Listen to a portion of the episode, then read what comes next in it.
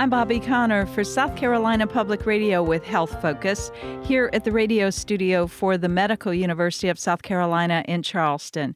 It's estimated that nearly half of all adults in the U.S. have high blood pressure, and left untreated, this increases risk of heart and vascular health conditions.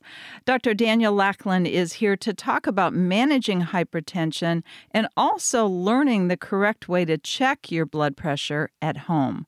Dr. Lackland is a professor of epidemiology and he's director of the Stroke Research and Education Center at MUSC.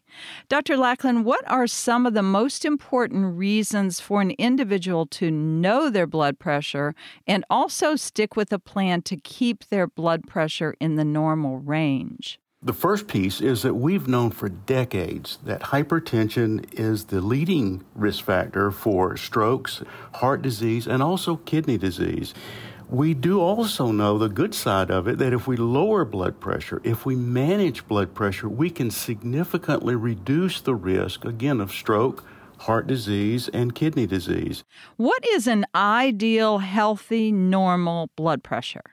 The normal blood pressure is the systolic blood pressure of 120 over a diastolic blood pressure of 80. And you're looking to actually get to that level or even a little bit less. What's the basic plan to manage blood pressure for someone who does have high blood pressure? That's going to consist of a number of different things.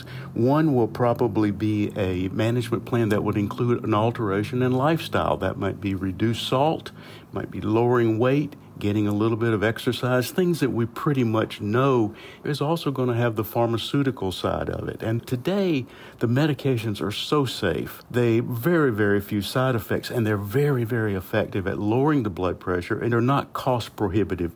The American Heart Association recommends that people routinely check their own blood pressure at home. Why is that an important strategy and routine? The most important thing we have is what is the usual blood pressure? Some of us, like myself, our blood pressures go up when we go in a clinic setting or we go to our doctor's office, it goes up, oftentimes called a white coat hypertension.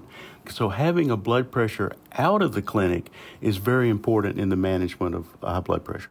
How accurate is a home blood pressure monitor and what to look for? You want to measure your blood pressure at home with a validated device. Your healthcare provider will know this. You want to discuss it with us as well as the pharmacist. What's the best device that they recommend that you use for your home blood pressure measurement? Give us some quick tips about how to check our blood pressure at home accurately. You want to be quiet. You want to be sitting down in a comfortable manner. You want your feet on the floor, and you just take that measurement. Many of the devices record that information, so you don't even have to write it down. But it's so important to share this information with your healthcare provider so that they can monitor and see what the blood pressure trends are at your home and out of the blood pressure clinic. And if someone is monitoring at home and they see a new trend and now they have higher blood pressure, that's important to report to their care provider? Yes, I think it's critically important. That's one of the advantages of measuring your blood pressure out of the clinic. Dr. Lackland, thanks for this information about hypertension. Certainly my pleasure.